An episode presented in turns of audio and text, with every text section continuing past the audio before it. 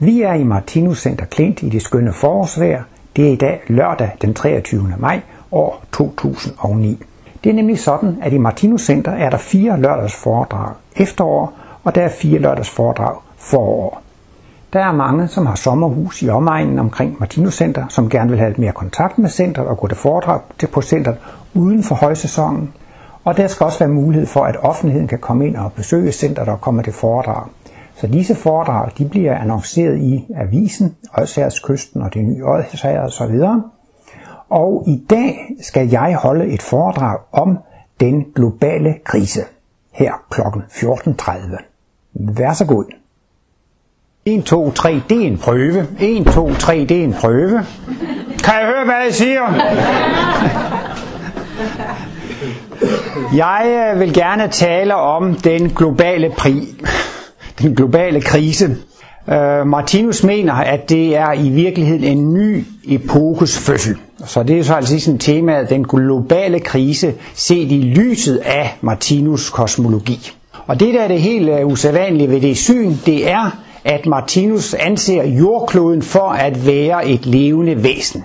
Jordkloden har altså sin egen selvstændige bevidsthed, lige så vel som vi mennesker hver for sig føler, at vi har vores eget øh, vores egen selvstændige bevidsthed. Og så er det meget interessant at se på hele verdenssituationen, når man ser på den som udtryk for jordklodens bevidsthedsprocesser.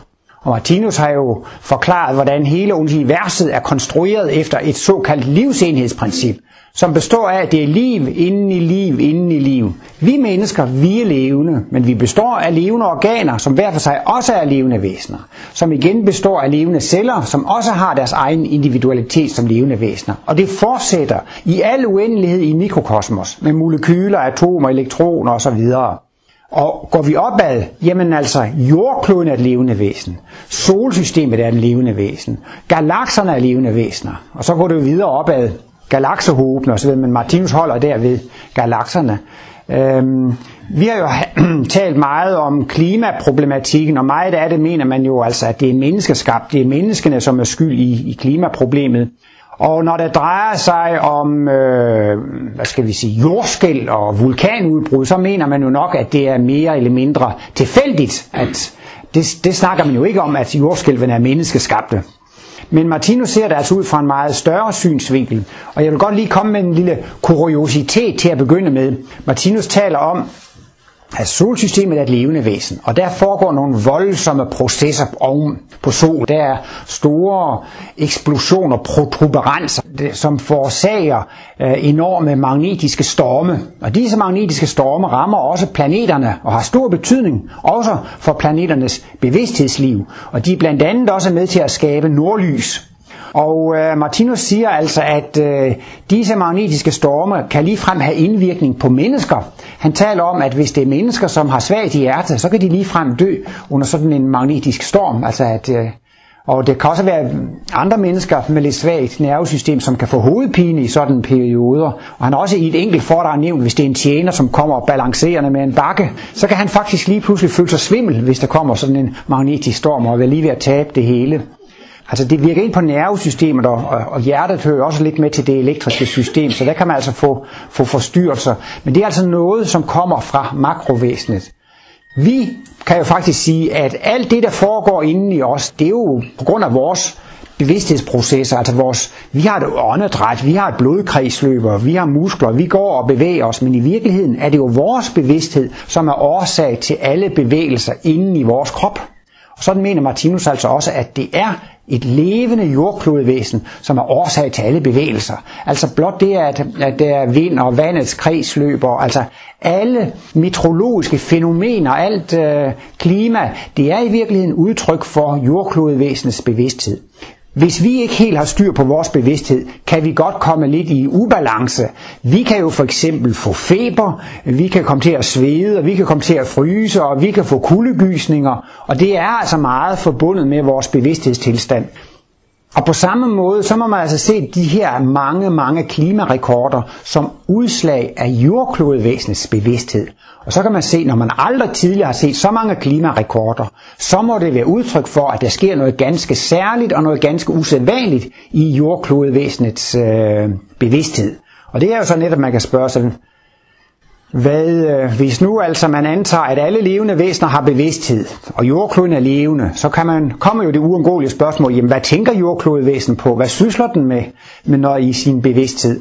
Og øh, der mener Martinus jo netop, at planter de bliver opbygget af planteorganer, planteceller, og dyr bliver opbygget af dyreorganer og dyreceller, og menneskerne bliver opbygget af menneskeorganer og menneskeceller.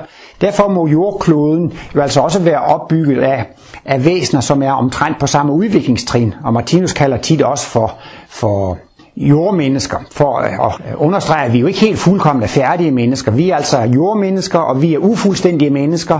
Vi er halvt dyr og halvt menneske. Mennesken har mange egoistiske og selviske sider. Det ser vi jo også i disse finanstider, finanskriser, hvordan folk prøver at, at redde sit skin, eller hvad man prøver at rave til. Så der er nemt nok at få øje på en lang række egoistiske tendenser, men vi er også meget humane og kærlige og venlige og, og forsøger at, at hjælpe på mange måder. Det må så være jordklodvæsen, der er i glad og i godt humør i dag, siden vi får det her store, dejlige, varme solskin. Apropos det, så siger Martinus også, at vi skaber klimaet i vores indre. Hvis vi er vrede og arje, så siger han lige frem, at, at det er eksplosioner i mikrokosmos. Så er det altså faktisk vulkanudbrud og tordenvejr eller øh, jordskæld, når vi har virkelig voldsomt temperament. Men han siger, hvis vi er lykkelige og glade, hvis vi lærer og griner og har det sjovt og skæg, så går det bølger af lys og lykke og solskin og velvære igennem mikrokosmos. Går man af bedrøvet og nedtrykt og ked af det, jamen så er det altså virkelig lavtryksvær med regn og storm og, og, og dårlig vejr, ikke sandt? Og vi kan jo have ondt af os selv her i Danmark over det her sure og kolde og mørke vintervejr. Men øh, her er det jo så kun tale om, måske at det er mig, der skal lide under det, men i mit eget univers, så er det jo altså myriader af levende væsener, som eventuelt må lide under det her kedelige, mørke lavtryksvær, når jeg er, er ked af det og deprimeret og, og, og, og lidt utilfreds. Men jordkloden er på samme udviklingstrin som vi mennesker. Vi er i et overgangsstadium mellem egoistiske dyr og kærlige mennesker. Vi er ikke som dyrene i junglen. I, I junglen der gælder virkelig en hver sig selv nærmest, og det er den stærkeste, der overlever. Der er ingen noget, der er ingen hjælp, der er ingen social hjælp i dyreriet. Det bedste, man kan gøre for at hjælpe de svage, det er faktisk at hakke dem ihjel eller slå dem ihjel. Så er de ude af deres øh, problemer. Der er ingen sociale øh, velfærdsforanstaltninger i dyreriet. Det er 100% egoisme. Men vi lever jo i et dejligt land her i Danmark. Der er jo meget social velfor, øh, øh velfærd, og der er hjælp til syge og gamle og børn, og, og øh, der er økonomisk understøttelse og hjælp til dem, der har brug for det. Vi er jo meget øh, humant udviklet på mange punkter. Der er en lovgivning, som beskytter de svage, som ikke kan beskytte sig selv. Det er forbudt at stjæle, det er forbudt at slå ihjel, så statsmagten er i virkeligheden udtryk for, for næstekærligheden. Det er statsmagten og det sociale velfærd, som skal beskytte de individer, som ikke kan klare sig selv. Så vi kan også se, at der er mange humane og venlige tendenser. Så vi er altså i et grænseland mellem egoisme og altruisme, og vi er altså i et udviklingsforløb, hvor vi skal udvikle os fra at have været 100% egoistiske væsener til at blive 100% kærlige væsener. Vi skal altså blive fuldkommende mennesker, rigtige mennesker, som helt er kærlige og humane, som ikke har egoistiske tendenser. Det, det er rigtige mennesker, det er mennesker, som kun kan være til gavn, glæde og velsignelse for levende væsener. Og nogle gange kalder Martinus som også sådanne fuldkommende mennesker for kristusvæsener. Øh, det vil man måske øh, opfatte som blasfemisk. Man siger jo, Jesus det er Guds enborne søn, det er den eneste søn af Gud. Men Martinus mener, at han er ikke så stor en undtagelse, fordi vi skal alle sammen blive ligesom Jesus. I løbet af evolutionen og udviklingen skal vi alle sammen nå det trin, som, som Jesus nåede på. Så det, der var det bemærkelsesmærdige ved ham, det var, at han blev det før os. Men det er jo ligesom, når man sidder, hvis det er børn, der kører på en karusel ind i Tivoli, så vil den ene vil sige, jeg er foran dig, nej, du er bag ved mig. Men altså, man kører jo bare rundt og rundt og rundt og rundt, og sådan taler Martinus altså også om store cykliske udviklingsforløb. Så hvem er foran, og hvem er bagved? Og man kan også sige, når vi er evige væsener, og det hele går i kredsløb, så er det jo ikke nogen, der er foran nogen, eller nogen, der er bagefter andre. Så det vil altså sige, at de konflikter, vi har i vores bevidsthed, dem kan jordklodvæsenet altså også godt have. Og hvis vi tænker på en gang imellem, ah, jeg skal nok lige ændre lidt på mine investeringer, det er vist ikke så klogt at have dem i aktier længere, jeg tror, jeg må gå over til det her, eller jeg tror, jeg skal investere i det her, eller man kan jo gå og have mange, øh, mange tanker om, hvordan jeg, hvordan jeg nu bedst øh, kan klare mig selv. Så kan man måske også have andre perioder, hvor man tænker, hvordan kan jeg bedst hjælpe de andre? Hvordan kan jeg bedst gavne de andre? Og jamen, øh, dem kan jeg da godt give nogle penge, og dem kan jeg godt give nogle penge. Så, så kan man jo være i en anden periode, hvor man i det gavmilde hjørne og indstillet på og bruger sine sin tanker på, hvordan kan jeg bedst hjælpe de andre? Jeg har sådan en sætning fra Øh, Martinus' øh, erindringsbog, eller rettere, det er Martinus, som vi husker ham, og det er så Lars Nibelvang, som skriver det allerførste afsnit. Han opdager jo hurtigt, at Martinus har fået nogle fantastiske åndelige evner, efter han har fået sin kosmiske bevidsthed. Og så siger Nibelvang til ham, det der Martinus, det kan du komme til at tjene mange penge på.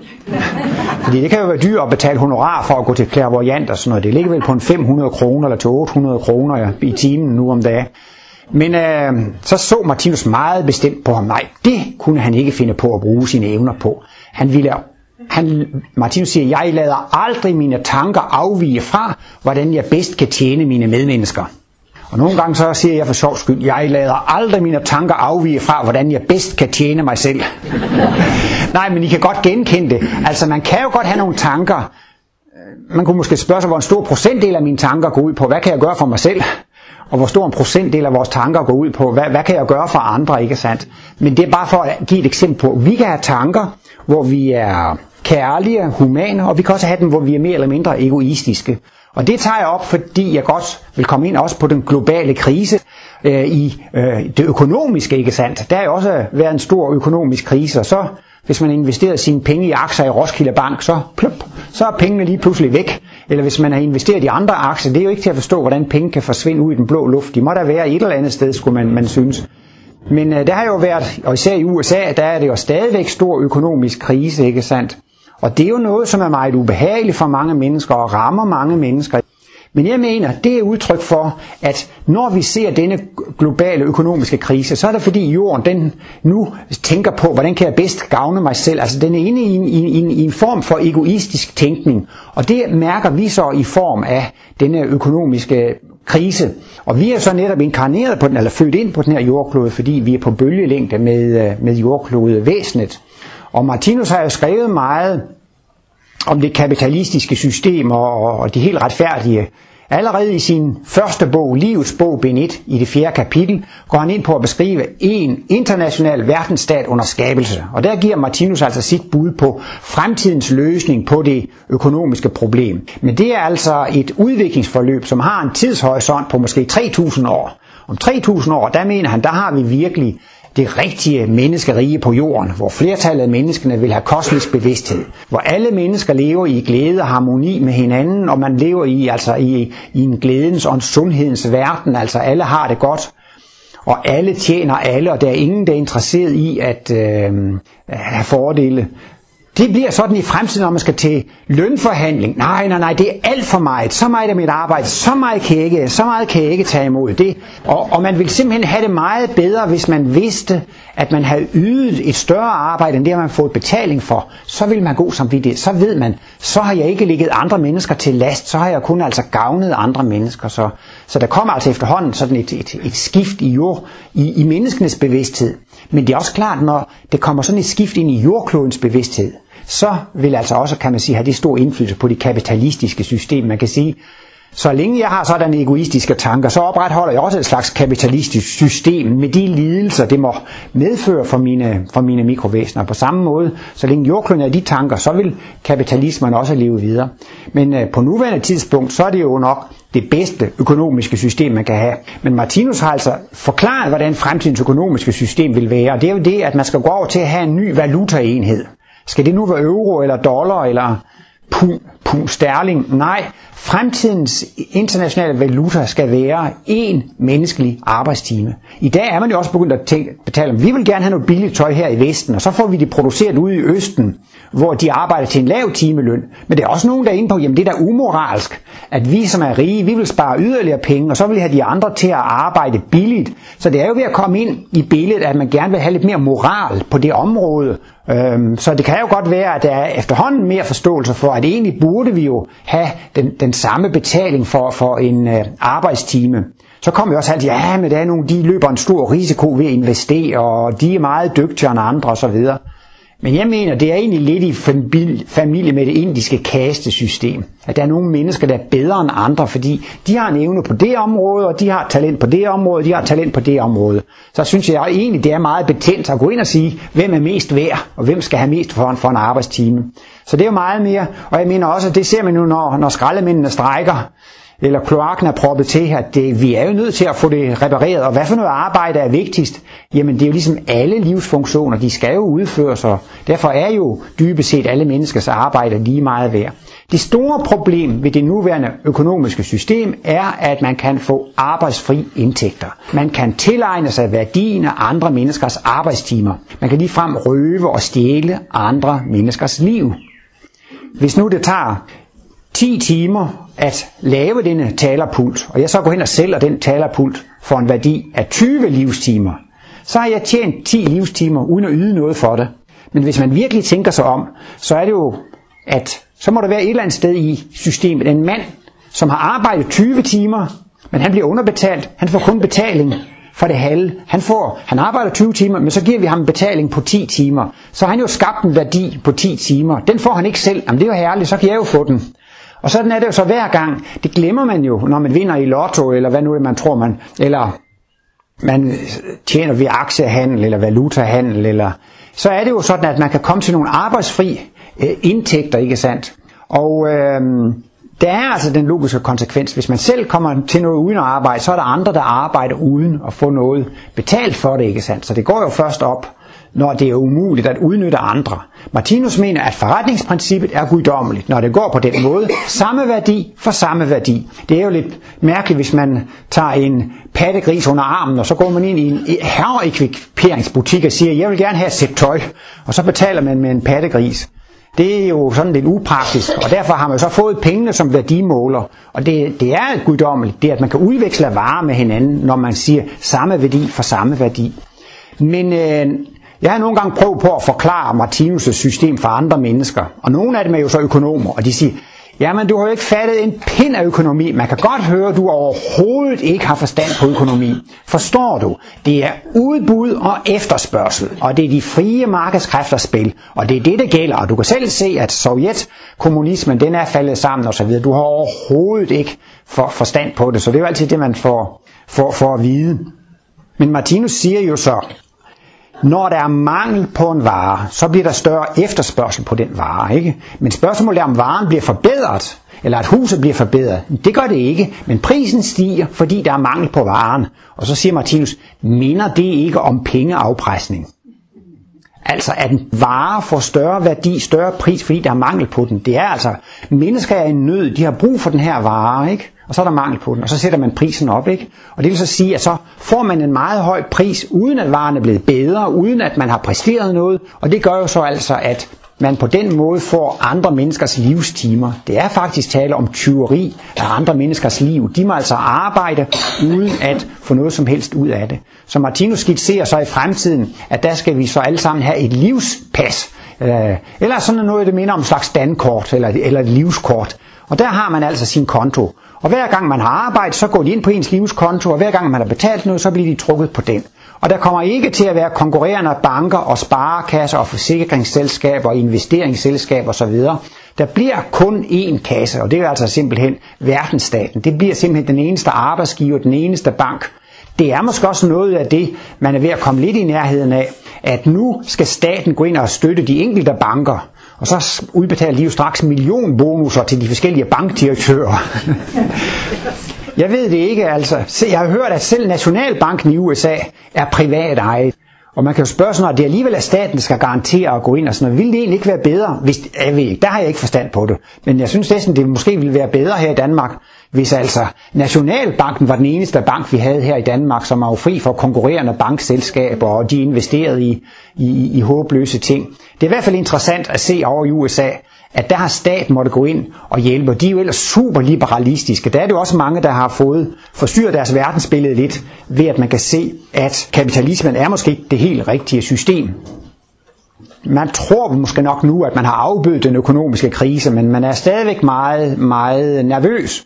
Men, øh, Martinus har også været inde på, at der muligvis vil komme store krige, øh, måske endda også i den nærmeste fremtid og så videre, ikke sandt? Så man kan måske godt komme ind i en situation, hvor faktisk, så at sige, alle aktier over hele verden, de mister ved deres værdi, altså at aktiemarkedet totalt klasker sammen, måske også lige frem, hvad ved jeg, Altså, at, at obligationer mister deres værdi, eller det bliver hyperinflation, så, så alle ens sparepenge forsvinder. Altså, jeg tror, der er ingen tvivl om, at man vil komme til at opleve endnu større svagheder ved det kapitalistiske system. Og folk vil undre sig over, Hvordan, hvordan, kan, hvordan kan penge forsvinde ud i den blå luft? Hvor er de henne? Eller det må der være, de, altså, der er så mange uretfærdigheder i det kapitalistiske system, så man vil altså på en måde komme til at spise de bitre frugter af det kapitalistiske system i Rusland, øh, jeg var i Rusland også og holdt foredrag om Martinus øh, nogle år efter kommunismens fald. Og der var jo mange russere førhen, var de faktisk glade for, alle havde et godt sted at bo, alle havde mad, og alle havde et arbejde. Ikke? Så faldt kommunismen, bum, så næsten lige 18 år. Så var der måske en by, hvor der var 3.000 mennesker. Ikke? De 2500, de arbejdede på traktorfabrikken. Jamen nu er traktorfabrikken lukket, og I har ikke noget arbejde, og der er ikke noget arbejdsløshedsstøtte. Det er jo en forfærdelig situation, man kaster folk ud i. Ikke? Og det mener Martinus også, at det, der vil blive det allerhårdeste, om jeg så må sige, angreb på det kapitalistiske system, eller på menneskets opfattelse af ejendomsforhold osv., det vil være den arbejdsløshed, som vil komme. Altså hvis den økonomiske krise fortsætter, så vil der komme endnu flere og flere arbejdsløse.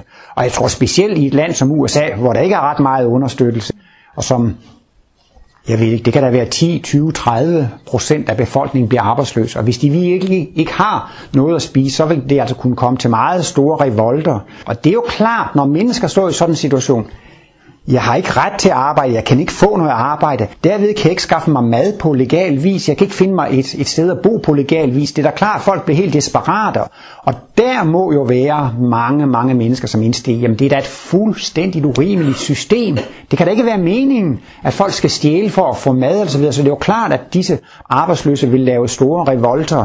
Og Martinus siger også i en lille artikel, som vi før har læst på ugekurset den uge, der er gået. Det er en artikel, som hedder Den menneskelige arbejdsevne.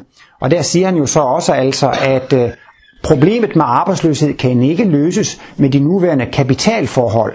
Fordi vi har en blandingsøkonomi. Vi har en statsøkonomi. Staten kan gå ind og støtte og gøre opkøb. Og vi har jo hele den offentlige sektor. Og de kan, staten kan ansætte mange mennesker. Så har vi også en privat sektor. Og så er det jo et firma, det tordner frem, at det ansætter masser og masser og masser af mennesker. Så en skønne dag, så, så går det bankerot, ikke? Så bliver alle folk bare fyret, ikke? Og så er det så igen, så, så kan staten ligesom begynde at, at feje op bagefter, men hvis det jo lykkedes, så kunne alle kapitalhaverne faktisk trække enormt store værdier ud af det offentlige og, og, og væk fra, fra folks øh, egen værdi. Det siger Martinus altså, når man kan få store private formuer, så er det jo et minus. Man trækker jo simpelthen nogle værdier ud, som de andre ikke har tilgang til. Så bliver omverdenen jo tilsvarende fattigere, når man kan monopolisere store, store værdier. Så øhm, det vil altså menneskene komme til at, øh, at mærke konsekvenserne af det her. Og ja, som, som sagt, den kæmpe store arbejdsløshed, som vil komme, når der kommer store kriser, ikke sandt? det vil få folk til at tænke lidt om, når det drejer sig vedrørende ejendomsforhold. Det er også lidt sjovt med Kuwait. Det er sådan et lille land, ikke sandt? Og al den olie, de har, det går jo kun til et par millioner mennesker. Det er uretfærdigt. Jamen hvad nu, hvis Grønland finder milliarder olie dernede, og de har kun 50.000? Ej, det er da for galt, de skal have alle pengene for olien, de der 50.000. Eller man har ligesom den der fornemmelse af, i dag i hvert fald, at, at når man ejer et stykke land, så har man også alt det der, de værdier der under det. Men hvad har de mennesker gjort? Ja, nu er vi jo selv kommet med på vognen og fundet lidt øh, olie ude i Nordsøen, ikke sandt? Men der er nogle lande, som er blevet utrolig rige, fordi der tilfældigvis var olie nede under deres jord, ikke sandt? Og øh, der mener Martinus også, at det mest retfærdige vil være, at alle mennesker over, på, over hele jorden, de ejede alle jordens ressourcer. Altså den her mængde olie, der findes på kloden, værdien af den skulle tilfalde alle mennesker på kloden, og ikke et enkelt nation eller et enkelt folk. Sådan så altså, at privat formue, privat ejendomsret skal afskaffes, og national ejendomsret skal afskaffes. Det skal kun være hele hele verden, der ejer det. Når man bliver født ind, så bliver man født ind som medejer af alle de ressourcer. Det er klart, at man kan bruge noget arbejde for at få olien op, men øh, det skal man selvfølgelig bruge nogle arbejdstimer på, og der skal man have kvittering for at man arbejder. Men man har jo ikke gjort noget for at lave selve olien. Martinus ser også sådan lidt humoristisk.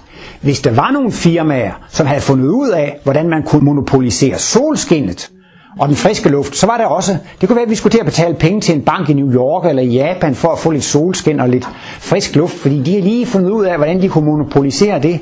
Det er jo det, der sker med olie og kul og guld og diamanter og en lang række råstoffer. Hvis det kan lade sig gøre at monopolisere dem, så bliver de rige, og priserne stiger.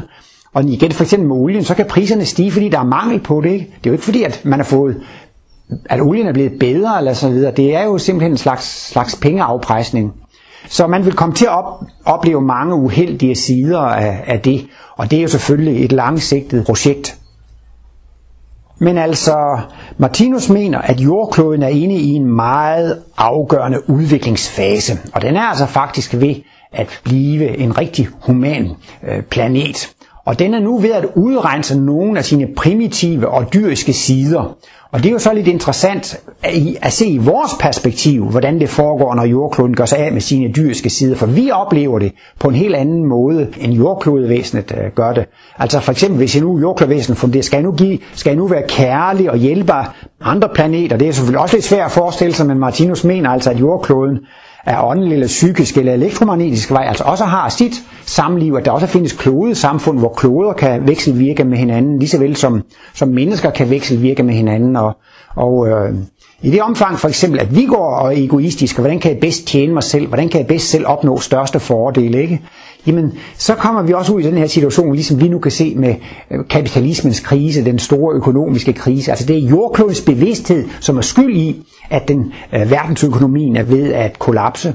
Og man kan også sige, at hvis jordkloden så altså endegyldigt øh, vil have den side ud, ikke, så vil man opleve øh, store kollapser og store øh, økonomiske kriser osv., fordi det giver den erfaringsdannelse, som gør, som man siger, så vil vi ikke have det system mere. Altså, russere og kinesere, de ser så mange Hollywood-film, de vil også være mange millionærer og mange milliardærer, men de skal have lov til at opleve bagsiden af kapitalismen, ikke? Kapitalismens bagside, ja, forsiden, det er jo alle de her rige mennesker, man ser i Hollywood. En ganske, ganske lille minoritet, ikke? Men det kan jo være store masser, store mængder af mennesker, som er fattige og sulter og ikke har penge. Og det er jo ligesom bagsiden af det. Og det skal menneskerne have lov til at opleve, og det kan jo godt tage nogen tid, inden man virkelig helt kommer til klarhed over, at det er altså kapitalismens skyld, at der findes fattige lande, og der findes fattige mennesker. Og den eneste løsning, det er en total, ligelig, retfærdig fordeling af alle goder. Og det kan man ikke lave i et land. Man kan ikke lave et retfærdigt økonomisk system i et land, fordi det skal vekselvirke med andre lande og handle med andre lande. Men vores jordklode, den er nu ved faktisk at gå ind i en indvielsesproces. Og den skal altså til at have kosmisk bevidsthed. Den skal til at have kristusbevidsthed. Den skal til at være et rigtig 100% kærligt væsen. Så denne jordklode her, den skal altså nu til at gøre sig af med de sidste rester af dyrisk bevidsthed. Og det vil blandt andet også komme til at forme sig ved en mængde krige. I den gamle nordiske gudelære talte man om Ragnarok. Og i Bibelen taler man jo om dommedag og de sidste tider. Og jeg ved ikke rigtigt på engelsk eller latin, hvad der har man jo også apokalypsen, og man har Armageddon, og der er sådan forskellige udtryk i de forskellige sprog, netop for de sidste tider. Jeg tror, jeg har hørt, at Ragnarok betyder, at selv guderne kommer op og kæmpe til sidst i de sidste tider. Så det er ikke bare menneskene, der kommer op og slås, ifølge den nordiske gud, eller selv guderne kommer op og slås, og så bliver det altså meget, meget dramatisk.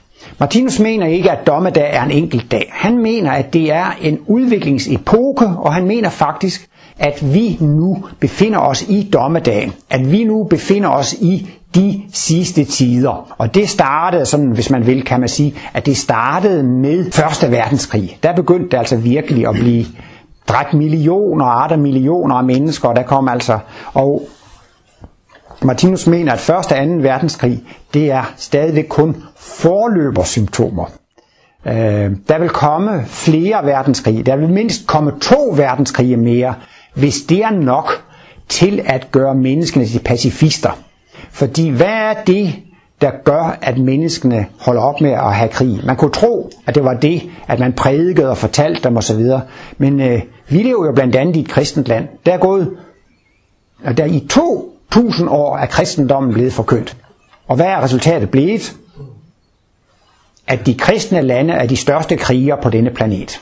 Der findes ingen stærkere militærmagt end de kristne lande. De har absolut de bedste bomber og missiler osv. Det er sådan set ikke for at kritisere de kristne lande, men altså det, det er bare det, at de kristne lande er jo ikke kristne på den måde. Jesus sagde jo på korset, da han blev pint og plaget ihjel, fader, forlad dem, de ved ikke, hvad de gør. Det er kristendom, ikke? Og det er faktisk menneskehedens største problem. Martinus sagde tit, det er menneskehedens største svøbe. Det er forsvarstanken. Man tror, man har ret til at opruste. Og det er jo alle lande på kloden opruster. Og det mest kedelige ved det, det er, at de fattigste lande, de bruger den største procentdel af deres budget på militær.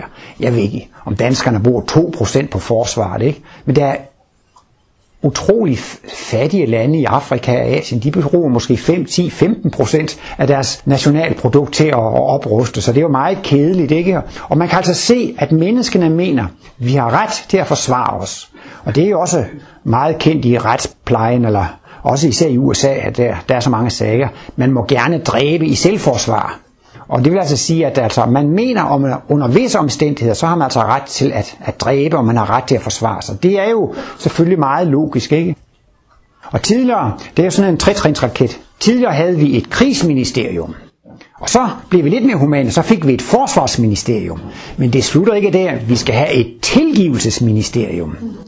Og bare for at tage et eksempel, så siger George Bush efter 11. september, nu skal vi gå i krig med terrorismen. Nu skal vi nok fange de her terrorister og få, få terrorismen udryddet. Ikke? Og al statistik og al samtælling viser, at lige siden han sagde det, så er terrorismen steget.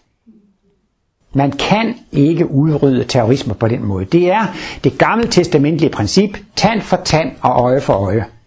Hvis han havde været en virkelig kristen præsident, så må man sige, ja, vi er jo meget kede af, at der er døde så mange mennesker, men vi vil undskylde disse mennesker. De ved jo ikke, hvad de gør. Og hvis vi på nogen måde kan hjælpe dem og støtte dem osv., så vil vi gerne det, og vi vil gerne, hvis de mangler land eller penge eller sådan noget, så vil vi gerne støtte og hjælpe med det, og kan vi hjælpe på anden måde, og og jamen, så havde forholdene jo været, været fuldstændig anderledes, end når man gik i krig med den. Det viser jo gang på gang. Man kan se det også nu med palæstinenser og jøder dernede i, i Gaza og i Palæstina, ikke sandt? Det er hævn på hævn på hævn på hævn på hævn. Det er ikke løsningen. Og man tror, man kan bygge et forsvar, der er så stærkt, at det giver en 100% beskyttelse. Og det er jo det her stjernekrigsprojekt, og det er jo computer, og det er jo vanvittigt øh, kompliceret opbygget hele det her system. Men Martinus garanterer med, det er umuligt at lave et forsvarssystem, der er så stærkt, at det giver en 100% beskyttelse. Man så også med 11. september, at man kan ikke beskytte sig alligevel. Eller det kan være, at der kommer nogle atombomber i kuffertformat, eller man kan sende et missil ind, der rammer et atomkraftværk. Og det er umuligt at lave et forsvar, som giver 100% beskyttelse. Martinus betoner, der er kun én ting, der beskytter 100%. Og det er altså Kristusprincippet. Og det er så ifølge en karma-lov eller en, eller, eller en skæbnelov. Og han mener, at en dag vil vi leve i en total fredelig verden. Men denne verden kan kun være totalt fredelig, hvis hvert enkelt menneske er totalt fredeligt væsen. Altså, vi vil komme til at leve i en fredelig verden, og hvert enkelt menneske vil være en fredscelle. Og en fredscelle vil have den samme holdning eller attitude, som Jesus sagde. Og det er jo at forlade dem, for de ved ikke, hvad de gør. Hvis det kommer til en konflikt, der er to bevæbnede mennesker, så skal man komme dertil, at man siger, ja, okay, hvis der er en af os to, der skal dø, så værsgo, skyd mig. Jeg, vil, jeg synes, det er en bedre løsning, at du skyder mig, end at jeg skyder dig. Dertil skal man komme. Det er Kristusprincippet. Og man kan ikke få fred, før menneskene kommer til dette Kristusprincip. Så derfor er forsvarstanken altså ikke løsningen. Og det er så indgroet hos folk, at man har ret til at forsvare sig, man har ret til at have sin egen her. Så det er virkelig et kæmpestort problem. Dengang Moseloven kom, var det et fremskridt. Hvis de har stjålet en ko hos os, så stjæler vi 10 køer af dem. Har de slået en af vores ihjel, så slår vi fem af deres ihjel. Altså der hævnede man sig hæmningsløst. Og derfor var det jo stort fremskridt, at hævnen blev sat i system. Tand for tand, øje for øje og blot slag for blot slag. Og der er sådan nogle flere udtryk. Men, siger Martinus, nu har man efterhånden kørt med dette princip øje for øje og tand for tand så længe, at det er blevet et talent, det er blevet en vane. Så derfor er det meget svært at få ud af systemet, ikke sandt? Men det er altså det, at alle skal komme til, at de hellere selv vil dø, end at de vil dræbe andre. Og det der er med til at udrydde krigene, det er krigene selv. Krigene vil udrydde sig selv, og Martinus siger, at på en måde skal vi ikke være bange for krigene, de udrydder sig selv. Og der findes så visse øh, lovmæssigheder, som man ikke kan bekræfte af materialistisk vej, men Martinus taler altså om en, en skæbnelov, en karmalov. Han taler om, at vi alle sammen har en øh, elektros, elektrisk magnetisk udstråling, vi har et, et kraftfelt, og øh, det gør, at man har beskyttelse, hvis man også beskytter andre. Loven for beskyttelse er meget enkel. Man er selv beskyttet i samme grad, som man beskytter andre. Og øh, det vil så sige, at altså, hvis man ikke kan ind og dræbe andre osv., så, så får man selv beskyttelse. Jeg ved, at Martinus engang fik en bog i fødselsdagsgave eller julegave, som handler om verden i billeder. Og der var sådan øh, nogle desertører, det var altså nogen, de var i krig, de kunne ikke tåle at være med til krigen. Så sagde de, vi, vi vil ikke krig mere, de lader våbnene ned, vi nægter. Og hvis man så nægter at bruge våbnene i krigen, så er man desertør. Og tidligere så, så skulle man så altså henrettes ved et nakkeskud, så skal man ned og knæle, og så skal man have skud i, i nakken. Og der var så et billede af sådanne soldater, der skulle henrettes ved et nakkeskud. Men da så Martinus han øh, viste, eller så det billede, eller viste det for de andre, så sagde han, de gjorde det rigtige. Selvom man kan sige, at det er meget ynkeligt. Der er også meget diskussion om jøderne, men på en måde kan man også sige, at jøderne gjorde egentlig det rigtige under anden. De vandrede bare lige så stille ind og modtog deres skæbne. Og så er det ude af verden. Så er det ude af verden.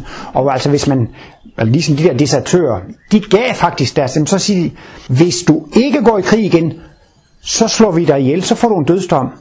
Jamen det er lige meget, jeg vil ikke i krig mere. Jamen så, så, så, så får du dødsdom. Jamen det er lige meget, jeg vil ikke i krig mere. Nå jamen så, og så bliver de slået ihjel, ikke? Og så siger Martinus, der har de bestået prøven i den store, den store eksamen, den store prøve, og derefter vil de være totalt beskyttet, ikke sandt? Martinus forklarer skæbneloven på den måde.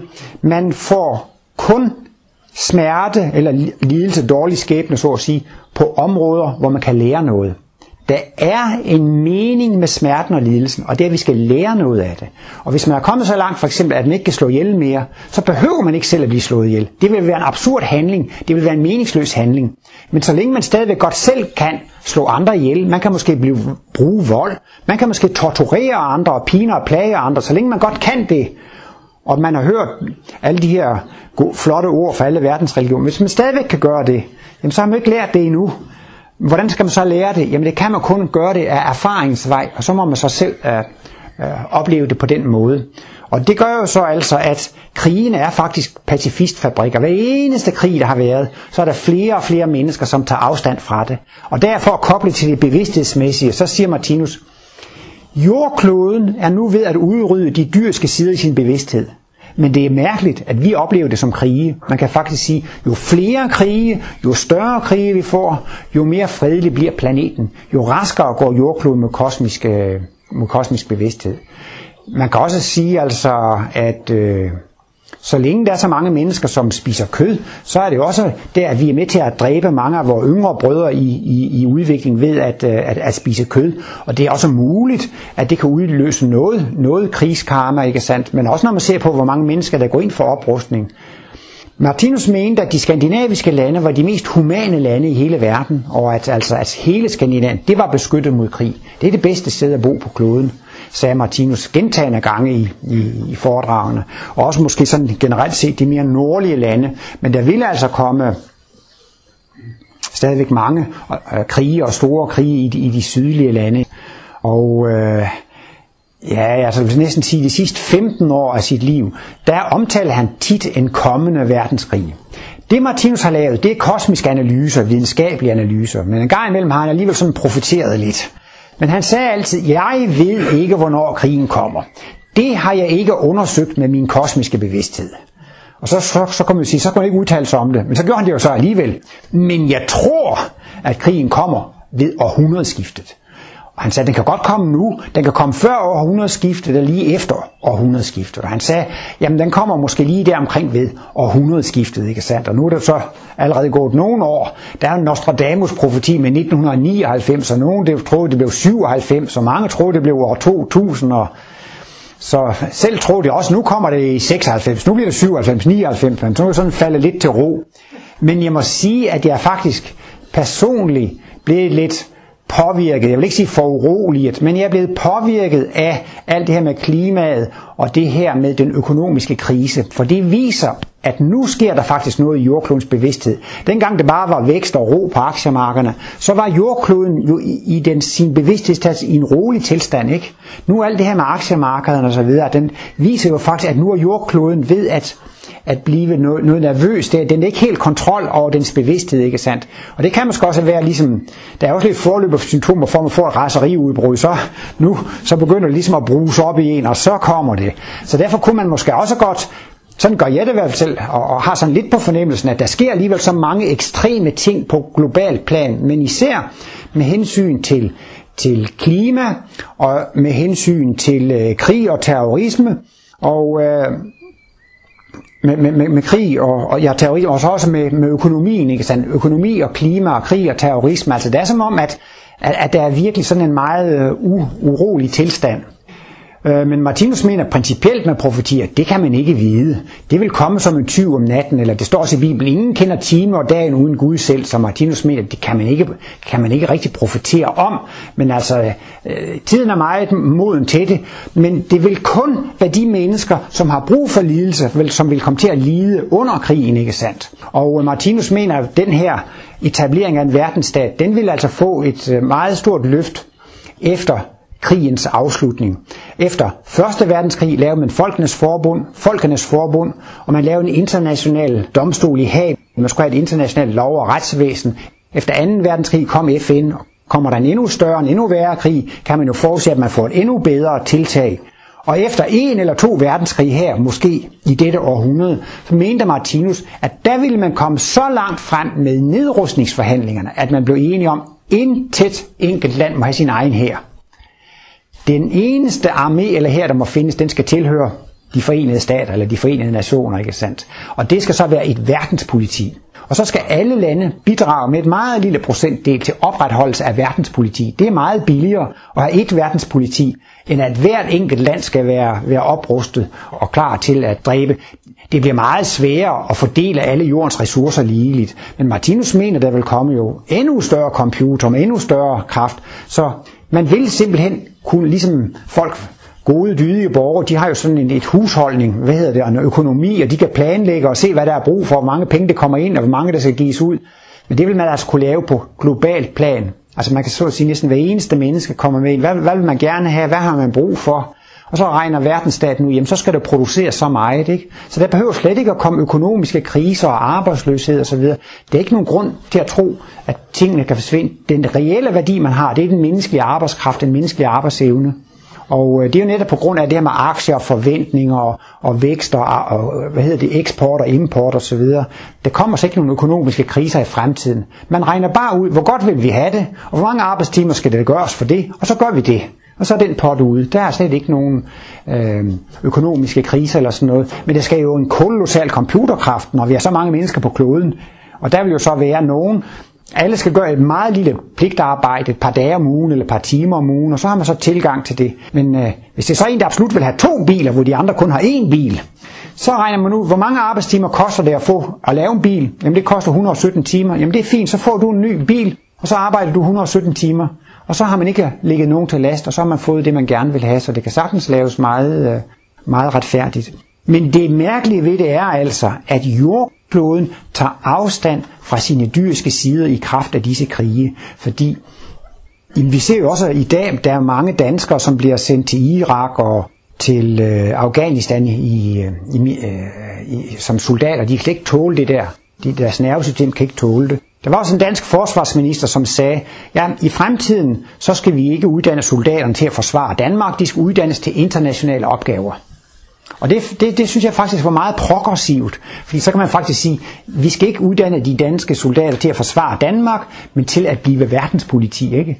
Men for at der kan være tale om verdenspoliti, så er den rendyrket, så skal det jo altså være FN, der har bestemt, at der skal soldater ind. Så er det lidt ulykkeligt, hvis det er NATO eller USA, som har bestemt det.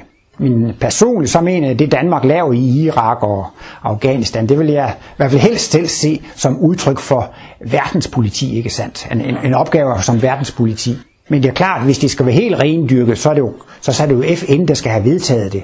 Dengang, at øh, Saddam Hussein gik ind i øh, Kuwait i 1990, der, der fik FN-soldaterne jo blå hjelme på. Og jeg mener, det var sådan første gang, hvor det virkelig blev ført ud i praksis, at der var et verdenspoliti, som sagde, jamen vi vil ikke have at sådan en diktator går ind i et fremmed land og, og, og, og tager det hele der. Så, så det er jo den måde, det skal foregå på, faktisk, ligesom dengang med, med, med, med Kuwait. Og sådan vil det blive, sådan vil det blive i fremtiden. Så det bliver det første store skridt mod en, en, en international verdensstat. Men det mest fantastiske ved det, det er, at jordkloden er ved at gå ind i en indvielsesproces, en stor åndelig indvielsesproces, hvor den skal få kosmisk bevidsthed. Martinus fortæller jo, at han, da han var 30 år, øh, fik kosmisk bevidsthed i kraft af et par meditationer. Først oplevede han det, han selv kaldte for den hvide ilddåb, og senere den gyldne ilddåb. Men han talte altså om, at det var en bevidsthedsudvidelse, som gjorde, at han fik adgang til noget, hans bevidsthed ikke havde adgang til før. Han bruger lige frem det udtryk, at hans bevidsthed fik adgang til vidensoceanet. Og hver gang han stillede et spørgsmål, så kunne han altså af intuitiv vej eller åndelig vej få svaret. Han fik altså en, en fantastisk udviklet intuitiv evne, som faktisk er en slags åndelig sanseevne. Han kunne altså af, af åndelig vej. Der er så mange videnskabsmænd og kunstnere, som siger, at de har en lille smule intuition, og nogle gange så skaber de de mest vidunderlige kunstværker, og får de mest fantastiske idéer, eller løser de mest fantastiske videnskabelige problemer i kraft af deres intuition. Martinus siger så, at han har haft kosmisk bevidsthed i tidligere liv, og derfor kom det så med så stor styrke en kraft i dette liv, da han blev øh, 30 år. Og øh, jordkloden er faktisk også inde i, i en lignende proces, at nu er den altså også ved at få kosmisk bevidsthed. Martinus talte om, at øh, det var så, så, så, så, så stor en forandring for hans bevidsthed, altså hans hjerne, at han faktisk havde hovedpine i flere dage efter, fordi det var jo virkelig at sætte højspænding på et tidligere lavspændingsanlæg, eller altså virkelig sætte høje vibrationer ind på et organsystem, som ikke helt var vant til, så det gav sådan en visse forandringer i hjernen. Men Martinus han ser netop menneskene som jordklodens hjerne. Vi er altså celler i jordklodens hjerne. Og jeg strøger også lige, hvad tænker jordkloden på? Jamen der kan man sige, hvis der for eksempel har været en højkultur, det kan være på Atlantis eller Limurien eller den græske eller den romerske kultur, eller hvad der nu det kan have været. Hver gang der har været sådan en, en, en udbredt højkultur, så har jordkloden haft nogle ganske bestemte tanker. Man kan også sige, at altså, når det virkelig har været lavvande med Napoleons krige og 2. verdenskrig, det er også udtryk for jordklodens tanker. Så både på godt og ondt, så er det altså jordkloden, som bestemmer historiens gang. Hvis det er et folk, der skal gå frem, så er det jordkloden væsen, der bestemmer. Det er et folk, der skal gå tilbage. Det er faktisk jordklodånden eller jordklodvæsenet, som indsætter præsidenter. Hvis det er præsident Obama, som skal indsættes, eller Kennedy, der skal myrdes, eller Anwar Sadat, der skal myrdes, eller Indira Gandhi, eller hvem der skal være præsident, der afsættes, det er altså noget, som jordklodvæsenet øh, bestemmer.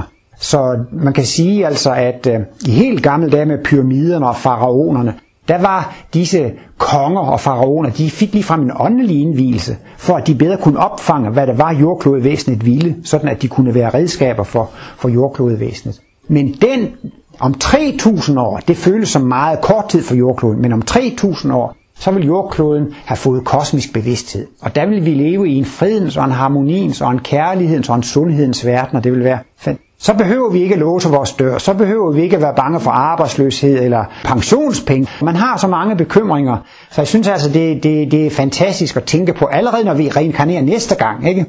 Hvis vi er øh, 75 år i her og 75 år på den anden side, så kan en reinkarnation jo tage halvanden hundrede år, ikke sandt? Men så mener jeg, så kan I bare lægge halvanden hundrede år til det årstal, I er født i, ikke? Jamen, verden vil se helt anderledes ud til den tid, ikke? Altså, der vil ikke være nær så meget kriminalitet, og ikke nær så meget egoisme, og samfundet vil være blevet nede humant og kærligt, og så videre. Vi længes jo alle sammen efter, efter sådan en verden. Og det er så interessant, at da Martinus fik kosmisk bevidsthed, der kan man også sige, da begyndte jordklodevæsenets indvielse i kosmisk bevidsthed, så var det én hjernecelle ud af et par milliarder hjerneceller, som havde fået kosmisk bevidsthed. Men så kunne Martinus begynde at fortælle om det. Han begyndte at holde foredrag, og så var det 10, 20, 100 mennesker, som også begyndte at få disse kosmiske tanker ind i deres bevidsthed. Og så kom livets bog ud, og så var det jo måske 1000 mennesker, som kunne få den kosmiske videnskab ind i sin, sin bevidsthed. Og der er flere og flere mennesker, som interesserer sig for det, og som har interesseret sig for det i overvis. Mit gæt i dag vil være, at der måske er 20.000 20 mennesker nu på kloden, som er interesseret i Martinus og, og læser og studerer det. Og der vil jeg nok sige, at de 19.000, de bor nok i Skandinavien. Det er ikke kommet meget uden for Skandinavien.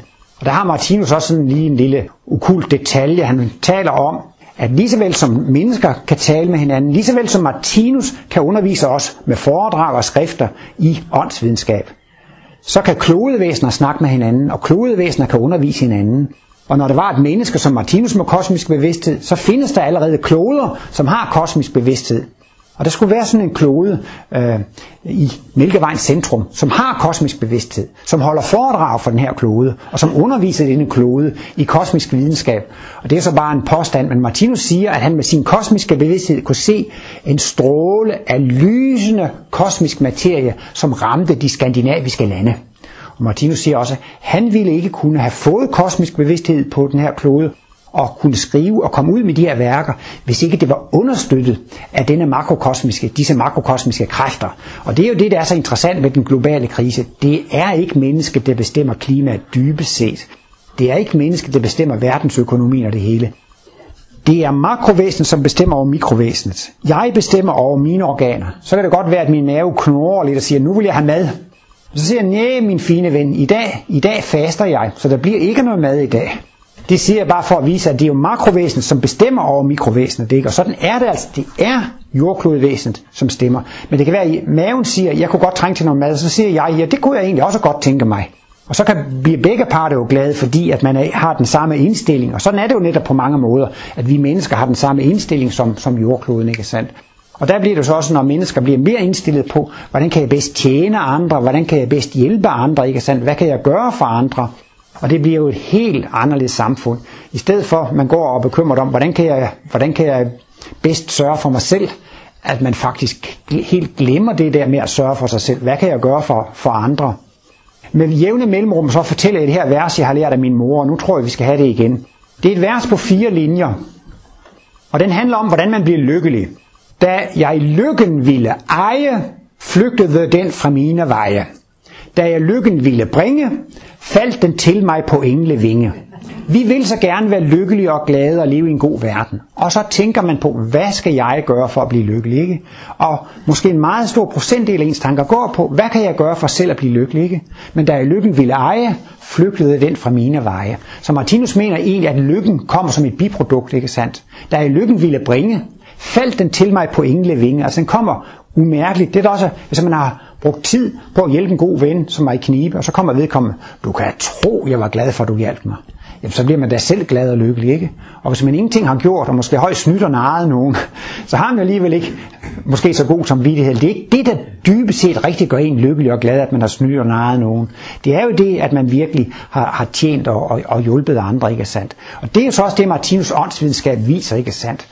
At det er den højeste videnskab, det er det eneste logiske, det er at være til gavn, glæde og velsignelse for andre.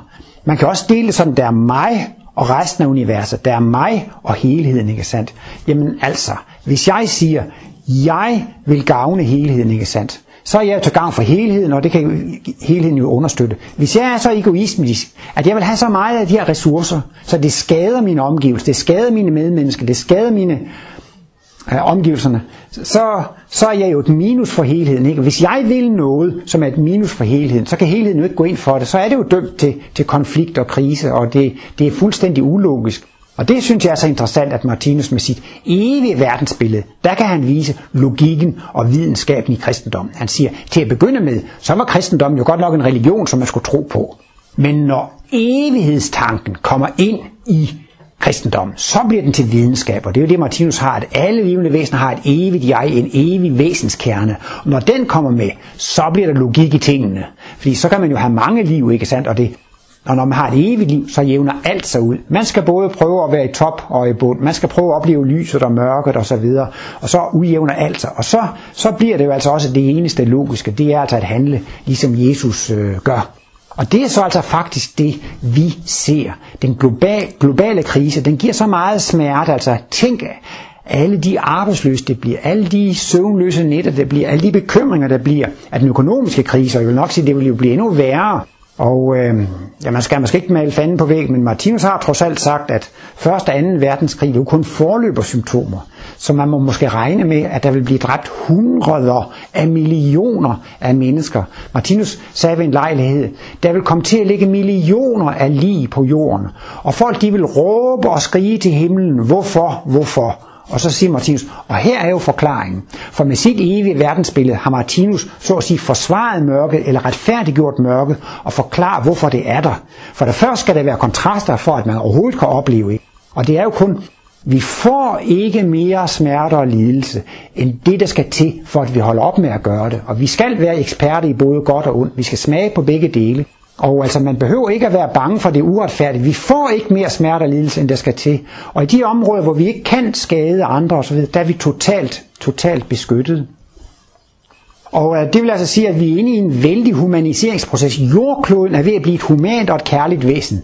Men man må nok sige, at set med vores øjne, vi er jo i mikrokosmos i forhold til jordklodvæsen. Og i mikrokosmos, der ser vi det som krige, kampe, katastrofer, konflikter.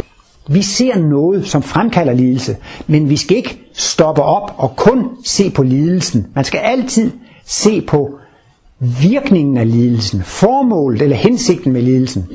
Og nogle gange, når jeg ser alle de her krige og kampe i jordkloden, så, så kan man jo blive ked af det. Mange folk bliver helt nedtrykt af at se, at der er så mange terrorismer og krige og så videre, ikke sandt? Og der prøver jeg så med Martinus kosmologi i baghovedet at sige, det er interessant at se. Sådan skaber livet rigtige mennesker, eller sådan skaber universet rigtige mennesker, eller ligefrem, sådan skaber guddommen rigtige mennesker, ikke sandt? Altså, den, al den smerte og lidelse, alle de forfærdelige ting, vi ser, også alle de problemer, som klimaet måtte skabe, alle mulige problemer og lidelser, som kommer op i dag, de har det til formål at skabe rigtige mennesker. For hver gang man har oplevet smerte, lidelse og problemer, så får man selv medlidenhed, så får man selv medfølelse. Og det er det samme som humanitet og kærlighed.